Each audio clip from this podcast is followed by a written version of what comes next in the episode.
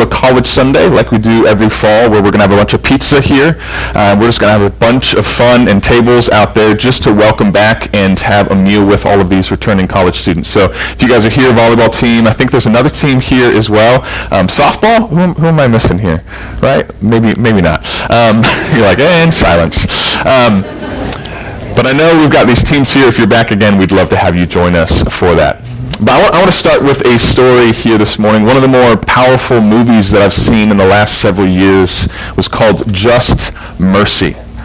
And this is a true story. It's key. This is a true story, not just a Hollywood tale. True story about a lawyer named Bryan Stevenson, who is a recent and somewhat idealistic graduate of Harvard Law School.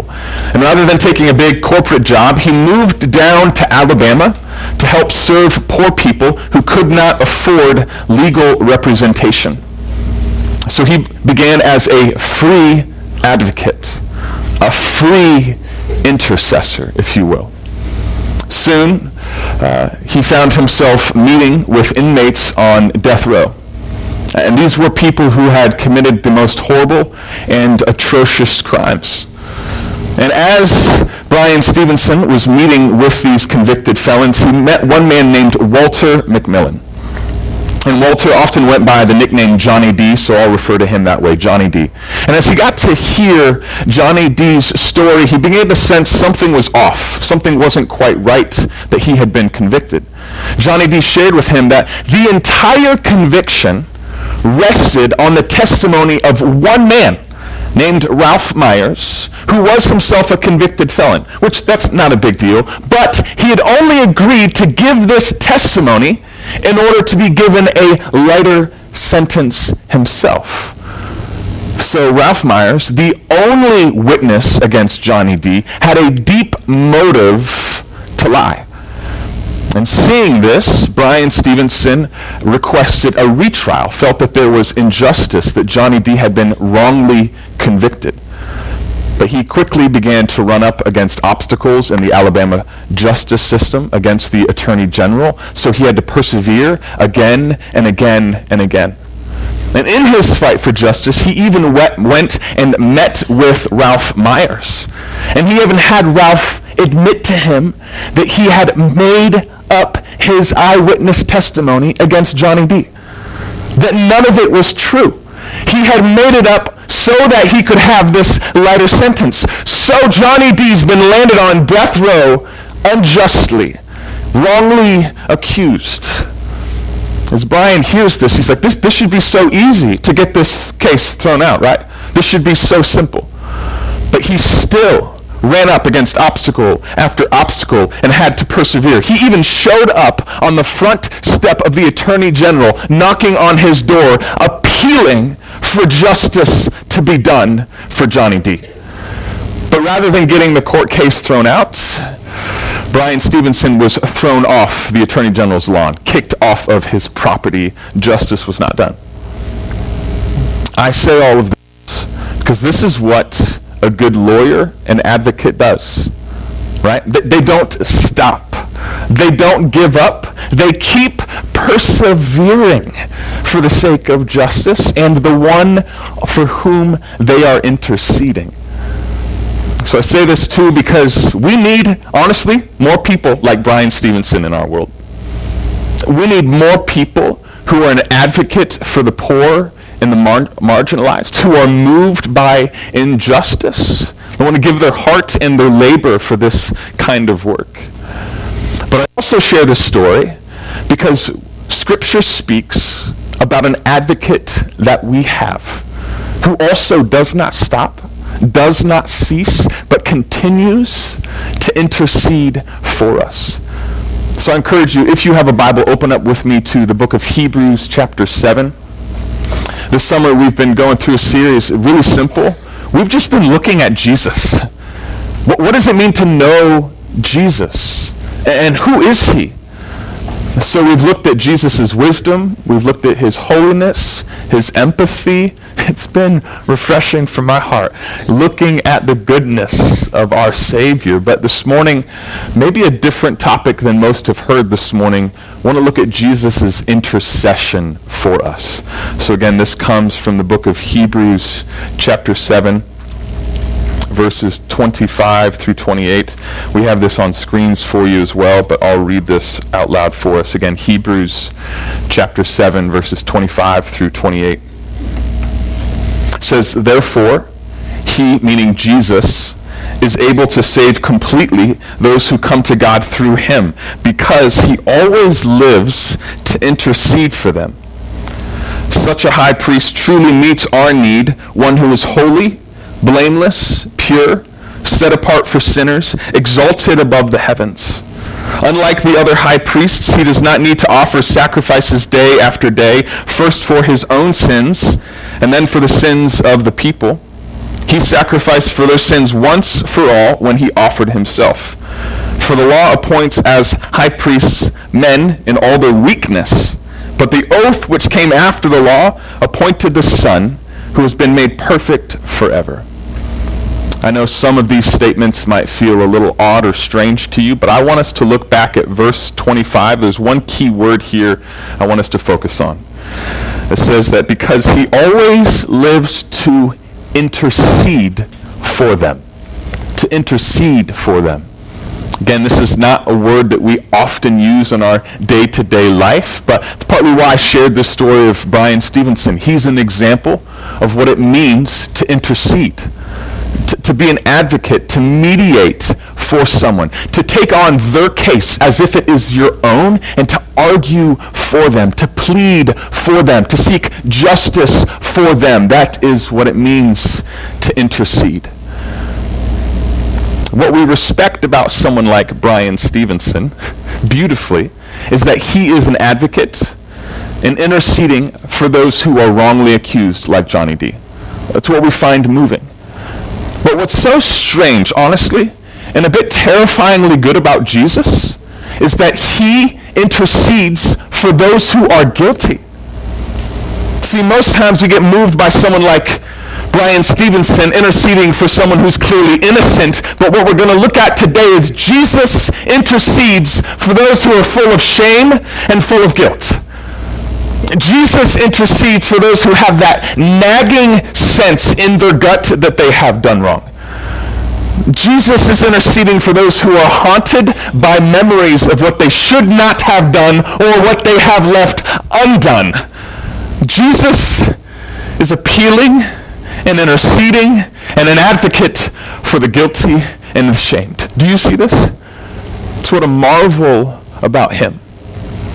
But for us to really appreciate this from Jesus and to understand the intercession he's bringing us, need to step back and first see our need for Jesus' intercession. So say with me, first of all, our need for Jesus' intercession said this in Hebrews chapter 7, verse 27. Let me read it one more time. says that he first for his uh, did not need to offer sacrifices day after day first for his own sins and then for the sins of the people he sacrificed for their sins once for all when he offered himself he sacrificed for their sins the reason why we need intercession is very simple according to Hebrews. It's because of our sins. What I mean by this? He means that we all have this stamp of self-centeredness in us, that we will inevitably seek our own power and our own pleasure. That we all intuitively and without fail make ourselves the center of the universe that we all live in rejection of making God the most glorious, the one that we love the most, the one that we honor the most, and instead we make ourselves the center. So it's simple but important that it is our sin that has separated us from God. If there was no sin, there would be no need for intercession. If there was no sin, there would be no need for an advocate. We would already be okay and in deep relationship with God. But because there is sin, Hebrews says, we need intercession. Now, hang, hang with me here. I, I get that a lot of people would be wondering, like, what is it with Christians and always talking about people's sin? What is it with Christians and always trying to make people feel as bad about themselves as they possibly can? What is this? And honestly, I understand this. Understand that there's a, a bit of an oddness to talking about the wrongness of our hearts. We're not used to this at all. In our modern world, we're, t- we're told a very different story. There's a great pastor and author named Mark Sayers that draws out this modern story about who we are that's a little bit different that you might be familiar with that makes sin such an odd thing for us to hear about. So again, this is a modern story, a non-religious story about where we find life, and it goes something like this, four ideas. First of all, Mark say, says that we believe and are told in our modern world through TV shows, through movies, through podcasts, through magazines, everything you're taking in, what you'll hear is, first of all, that you are good. You are good. I mean deep core part of who you are is good. You might at times do something wrong, but according to our non religious secular world, it tells you that in the deep core of who you are, you're a good person. Secondly, it tells us that we have lost touch. We've lost touch with our true selves because of external pressures and identities. It's because of pressure from family, and friends and the society around you that you need to act and be a certain way, that's why we lose touch with who we are and we start losing that and start faking to try to please other people. We put on a mask. We lose touch with our true self. Thirdly, this modern story says that if we want to rediscover our true self, we must do this by getting rid of these constraints. We must get rid of these external identities that are pushed on us. This is the only way.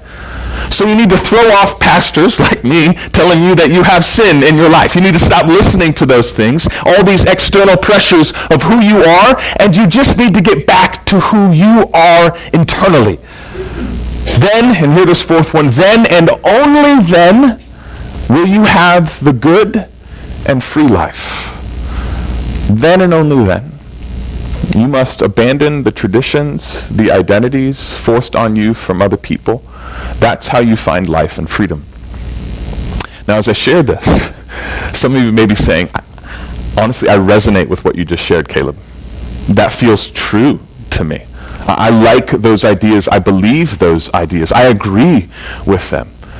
again, I find this understandable because much of what I sh- just shared in this modern secular story is half truths.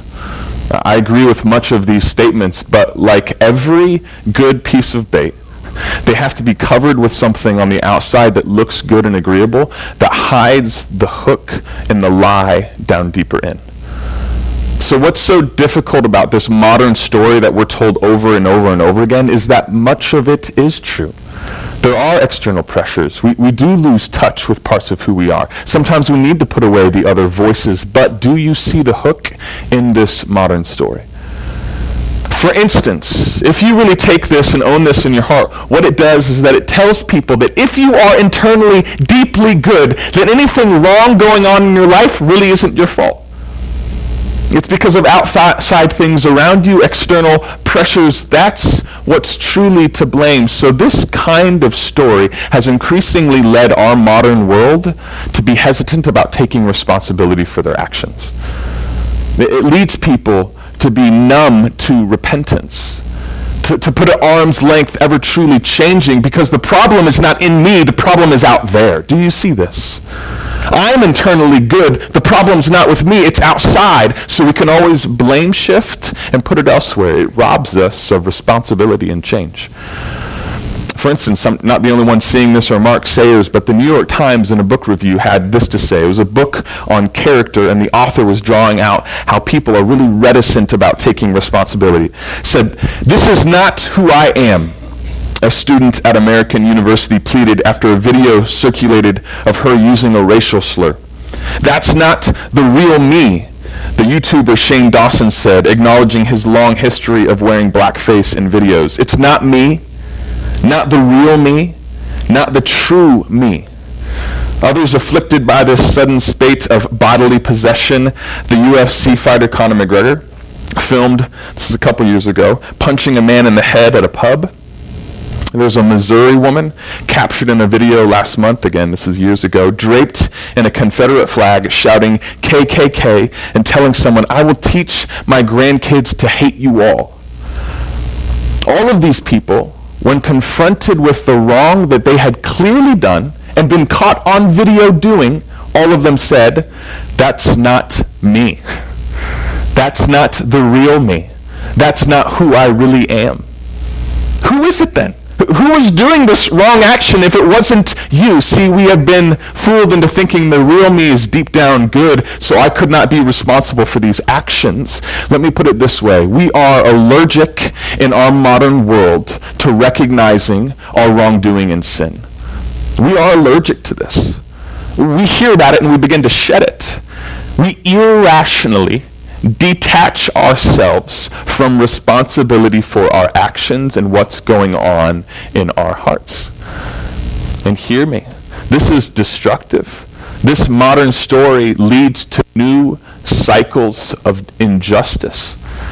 It leads people to stay in immaturity and to resist hearing critical feedback on the actions of their heart. That's not me. That's not the real me.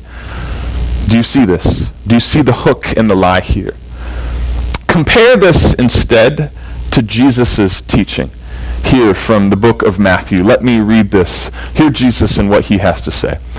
But the things that come out of a person's mouth come from the heart, and these defile them. For out of the heart come evil thoughts, murder, adultery, sexual immorality, theft, false testimony, slander. These are what defile a person. Do you notice that Jesus is not saying that the deep part of who you are, your heart is good? That's not what Jesus is saying. Jesus is saying it's out of your heart, the deep place that these wrong things are coming. It's not external to you. It comes from deep within you. It is your heart that is the problem. Now hear me. Jesus is also to teach you that you are made in the image of God. It's not that you are as wicked as you could possibly be. You, there is good that God has created in you, but what is wrong with your life? It is, is it simply external pressures and identities that have been put on you? No, Jesus wants you to awaken and say, No, I see it is hidden deep in my own heart. That's where this wickedness, this lying, this theft, this gossip, that's where it comes from, from our own hearts. So let me say, do you have the maturity, the honesty to recognize this disease in your heart? And this is true for all of us, every single person. No matter your background, no matter your experience, this is the issue for all of our hearts. So if we need intercession because of our sin, how does this come to us? We want to explore the rest of our time. How does Jesus intercede for us? Hear again what it says in Hebrews chapter 7 verse 25. It says that Jesus is able to save completely, to save completely those who come to him. so good. He's not able to save in part or in measure or just a little bit and leaves the rest up to us to improve our lives and to earn God's favor. That's not how Jesus' intercession works. He saves completely those who come to him. How does he do this? Two ideas I want you to hear this morning. First of all, that Jesus intercedes for us by his death and his blood that has been shed for us. That's first. Secondly, we look at how Jesus intercedes for us by continually living in the presence of God and making requests for us. But first of all, Jesus intercedes for us based on his death and his blood shed for us. Often, when people consider this idea of someone interceding, again, I, ideas like what I shared with Bryan Stevenson come to mind. But maybe in a bit of an unhealthy way for many people as you think about Jesus interceding for you. You might think that Jesus is trying to make an argument before God in his presence about why you should be accepted based on what you have done. So in our minds, this is how we play it out, at least in my own mind, something like this. We think Jesus is standing before God and saying, Father, I know Caleb messed up this last week, but you know, he means really well. So let's give Caleb another chance, right? Let, us just see if he can do better this next week.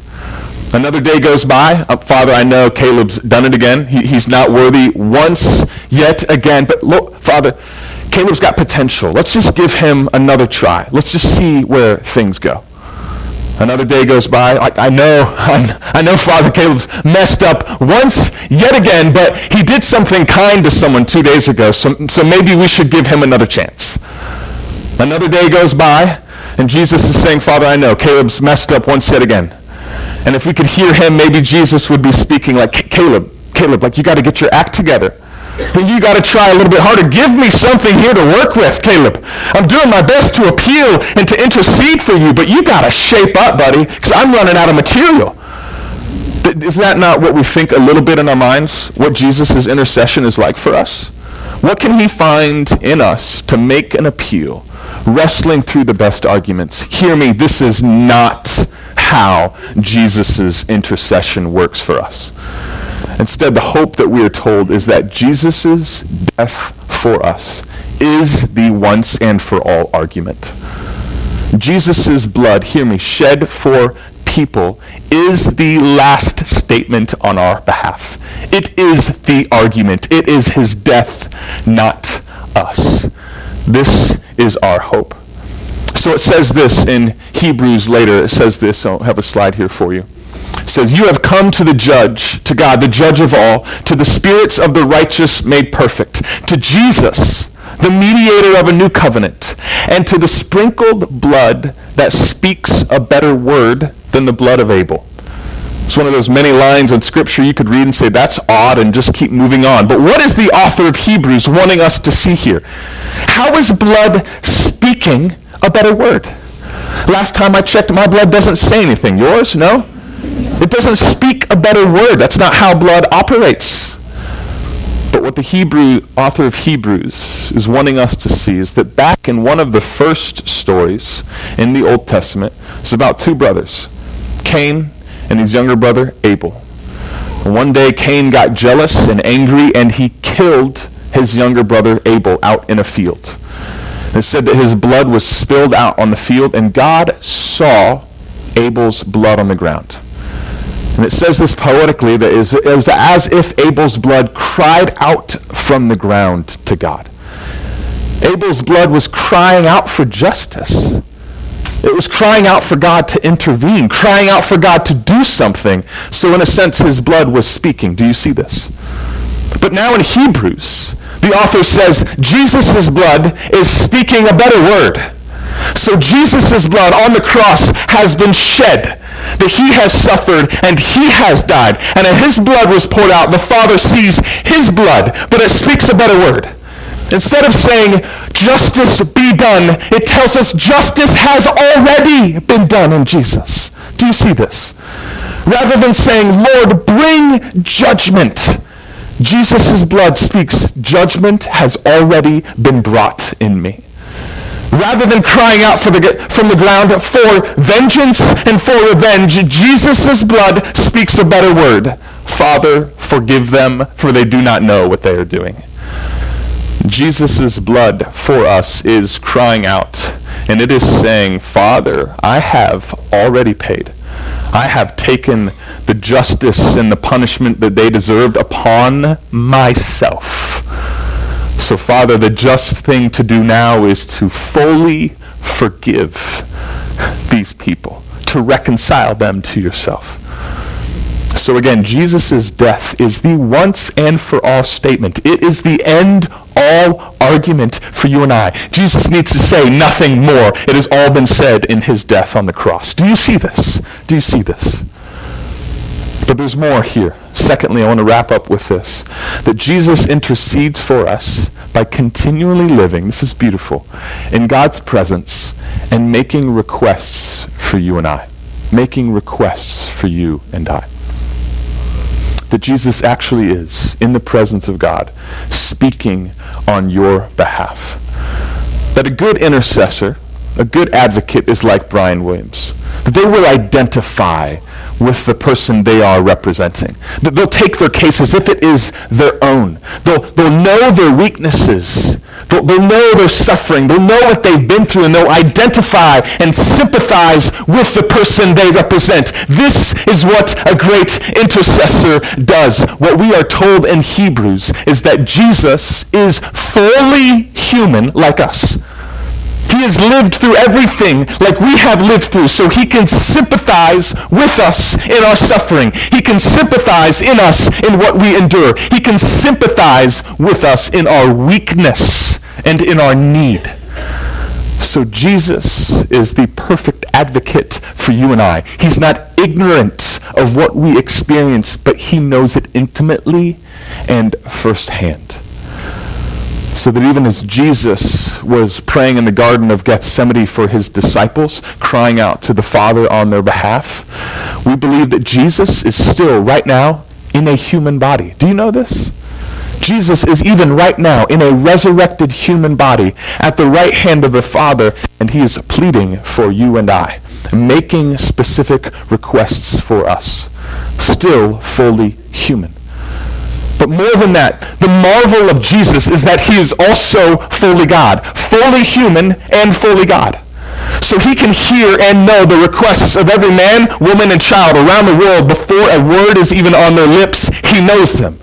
So he can't just represent one person at a time. He can hear and represent every single one of us because he is God.